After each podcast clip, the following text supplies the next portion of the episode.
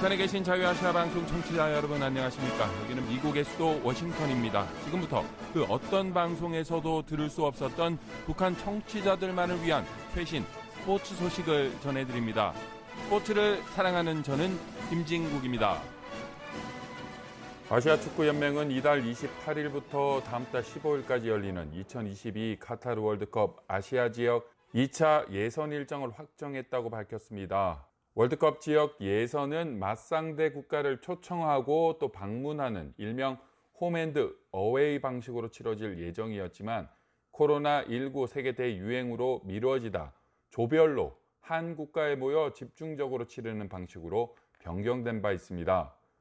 북한이 속했지만 불참을 밝혀 네 나라만 남은 H조는 다음 달 한국에서 2차 예선의 잔여 경기가 치러집니다.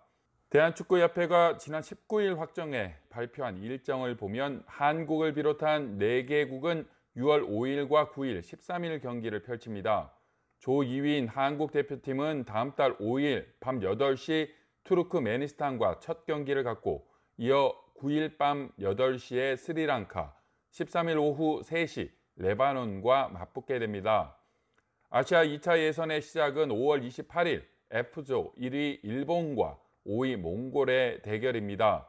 5월 30일 A조 중국과 괌의 경기 이후 6월 3일과 5일, 7일, 9일, 11일, 13일 한국과 레바논 경기 뒤 15일 최종전으로 아시아 지역 2차 예선을 막내리게 됩니다.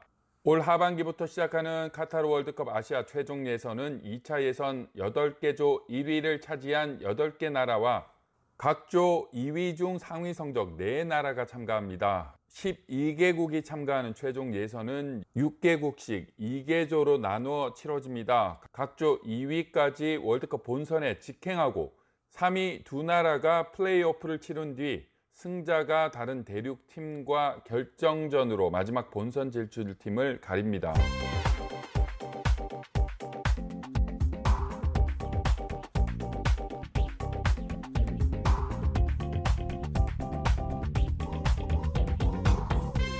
북한의 카타르 월드컵 예선 불참이 확정되면서 북한과 같은 조였던 나라들의 명암이 엇갈리고 있습니다. 북한은 이미 다섯 경기를 치렀기 때문에 여기서 발생한 결과들을 어떻게 처리할지가 최대 관심사입니다.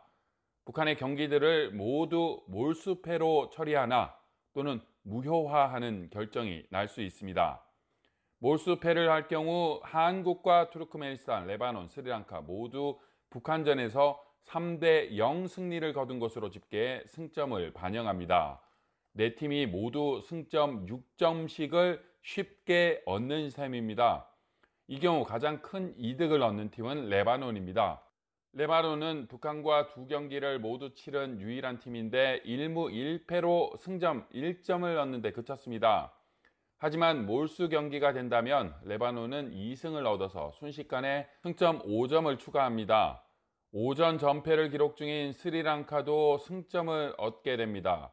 투르크메니스탄의 경우 북한과의 1차전에서 승리했기 때문에 크게 이득을 보는 것은 없습니다. 평양 원정 경기에서 무승부를 거둔 한국에게도 무승부의 승점 1점에서 승리의 승점 3점으로 높아집니다. 반대로 북한과의 전적을 모두 삭제하고 나머지 5팀 간의 맞대결 결과로만 순위를 계산하는 방식도 있습니다. 이렇게 하면 투르크메니스탄이 2승 2패, 승점 6점, 한국과 레바논이 각각 2승 1무, 승점 7점, 스리랑카가 4패로 1회에서 3위 순위가 바뀐 채로 잔여 경기를 치르게 됩니다. 어떤 식으로 순위를 계산하든 문제는 발생합니다. 2차 예선 각조 1위는 3차 예선으로 직행합니다. 2위에 자리하면 A조에서 H조 2위 팀 중 상위 5개 팀이 3차 예선에 진출합니다. H조 2위도 다른 팀들과 경쟁해야 하는데 몰수패를 통해 승점 6점을 얻으면 과한 혜택을 받는다는 맹점이 있습니다. 두 경기 합계 6대 0으로 승리한 것으로 기록되기 때문에 승점뿐 아니라 득실차, 다득점에서도 엄청나게 유리한 입장에 놓이게 됩니다. 나머지 조 2위 팀들로부터 부당하다는 지적이 나올 수밖에 없습니다. 북한이 2022 카타르 월드컵 예선 불참 방침을 밝힌 가운데 한국 정부는 이에 대해 북한과 별도로 협의할 계획이 없다고 밝혔습니다. RFA 이정은 기자가 보도한 내용입니다.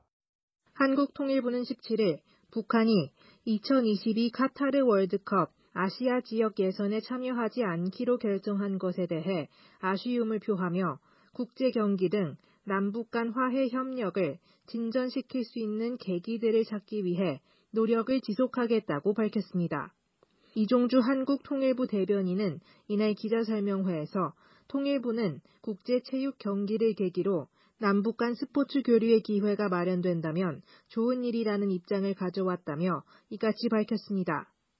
한국 정부가 북한의 월드컵 예선 참여 동료나 설득을 할 계획이 있는지 묻는 질문에는 이와 관련해 북한과 별도로 협의할 계획은 없다고 답했습니다. 월드컵 예선 참여 문제는 남북 간 협의 사안이라기보다 국제축구연맹의 규정에 따라 결정되기 때문이라는 설명입니다. 정부는 앞으로도 국제 경기 등 한반도 평화와 남북 간 화해 협력을 진전시킬 수 있는 계기들을 찾기 위한 노력은 지속해 나갈 것입니다. 다만 이번 불참 결정과 관련하여 정부 차원의 별도의 협의 계획 등은 현재 확인해 드릴 만한 사안을 가지고 있지 않고요. 북한은 한국과 투르크메니스탄, 레바논, 스리랑카와 함께 카타르 월드컵 아시아 2차 예선 H조에 속해 있습니다. H조의 2차 예선 개최지가 한국으로 결정됨에 따라 북한 축구팀의 방한 가능성에 관심이 쏠려왔지만 북한의 불참 결정으로 이는 무산됐습니다. 아시아 축구연맹은 지난 16일 웹사이트를 통해 북한 축구협회의 2022 카타르 월드컵 아시아 지역 예선과 2023년 중국에서 열릴 예정인 아시안컵 예선전 불참 방침이 확정됐다고 발표했습니다. 다만 북한의 불참 이유는 밝히지 않았습니다.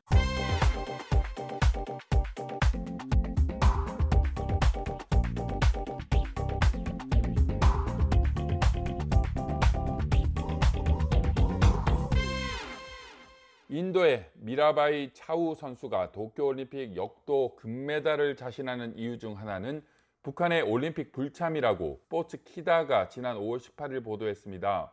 2016년 리우데 자네이루에서 메달 유망주 중 한 명으로 기대를 모았던 미라바이 선수는 여자 48kg급에서 세 번의 용상 도전 중 단 한 번도 역기를 완벽하게 들어 올리지 못하며 메달을 목에 걸지 못했습니다. 이 매체는 미라바이 선수가 리우 올림픽 이후 5년 동안 자신의 결점을 보완하면서 중요한 기술을 바꾸고 수정했다면서 여자 경량급 역도 강국인 북한의 올림픽 불참이 인도 여자 역도 선수의 메달 가능성을 높인다고 덧붙였습니다.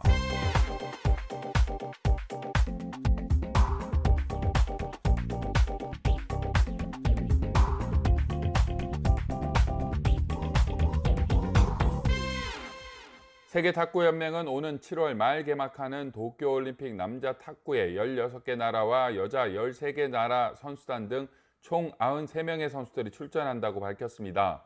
남자 단체전은 유럽의 탁구 강국 독일을 비롯해 7개국이 확정됐고 아시아는 중국, 일본, 대한민국, 대만, 홍콩, 중국, 그리고 이집트, 브라질, 미국, 호주가 각각 아프리카, 중남미, 북미, 오세아니아를 대표합니다. 여자 단체전은 아시아의 중국, 일본, 홍콩, 중국, 싱가포르, 대만, 한국을 비롯해 유럽 5개국, 그리고 이집트, 미국, 브라질, 호주가 각각 아프리카, 북미, 중남미, 오세아니아의 대륙 예선을 통과했습니다. 북한도 여자 선수의 경우 세계 랭킹 100위권에 드는 선수가 있어서 본선 진출이 유력했지만 코로나19를 이유로 불참을 선언한 바 있습니다.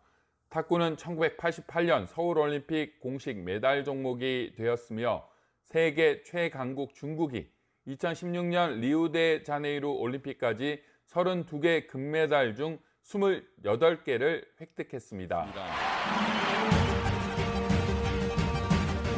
스포츠를 좋아하는 사람들이 만드는 남북한 스포츠 소식, 스포츠 매거진. 오늘 순서는 여기까지입니다. 스포츠 매거진. 청취자 여러분 건강하십시오.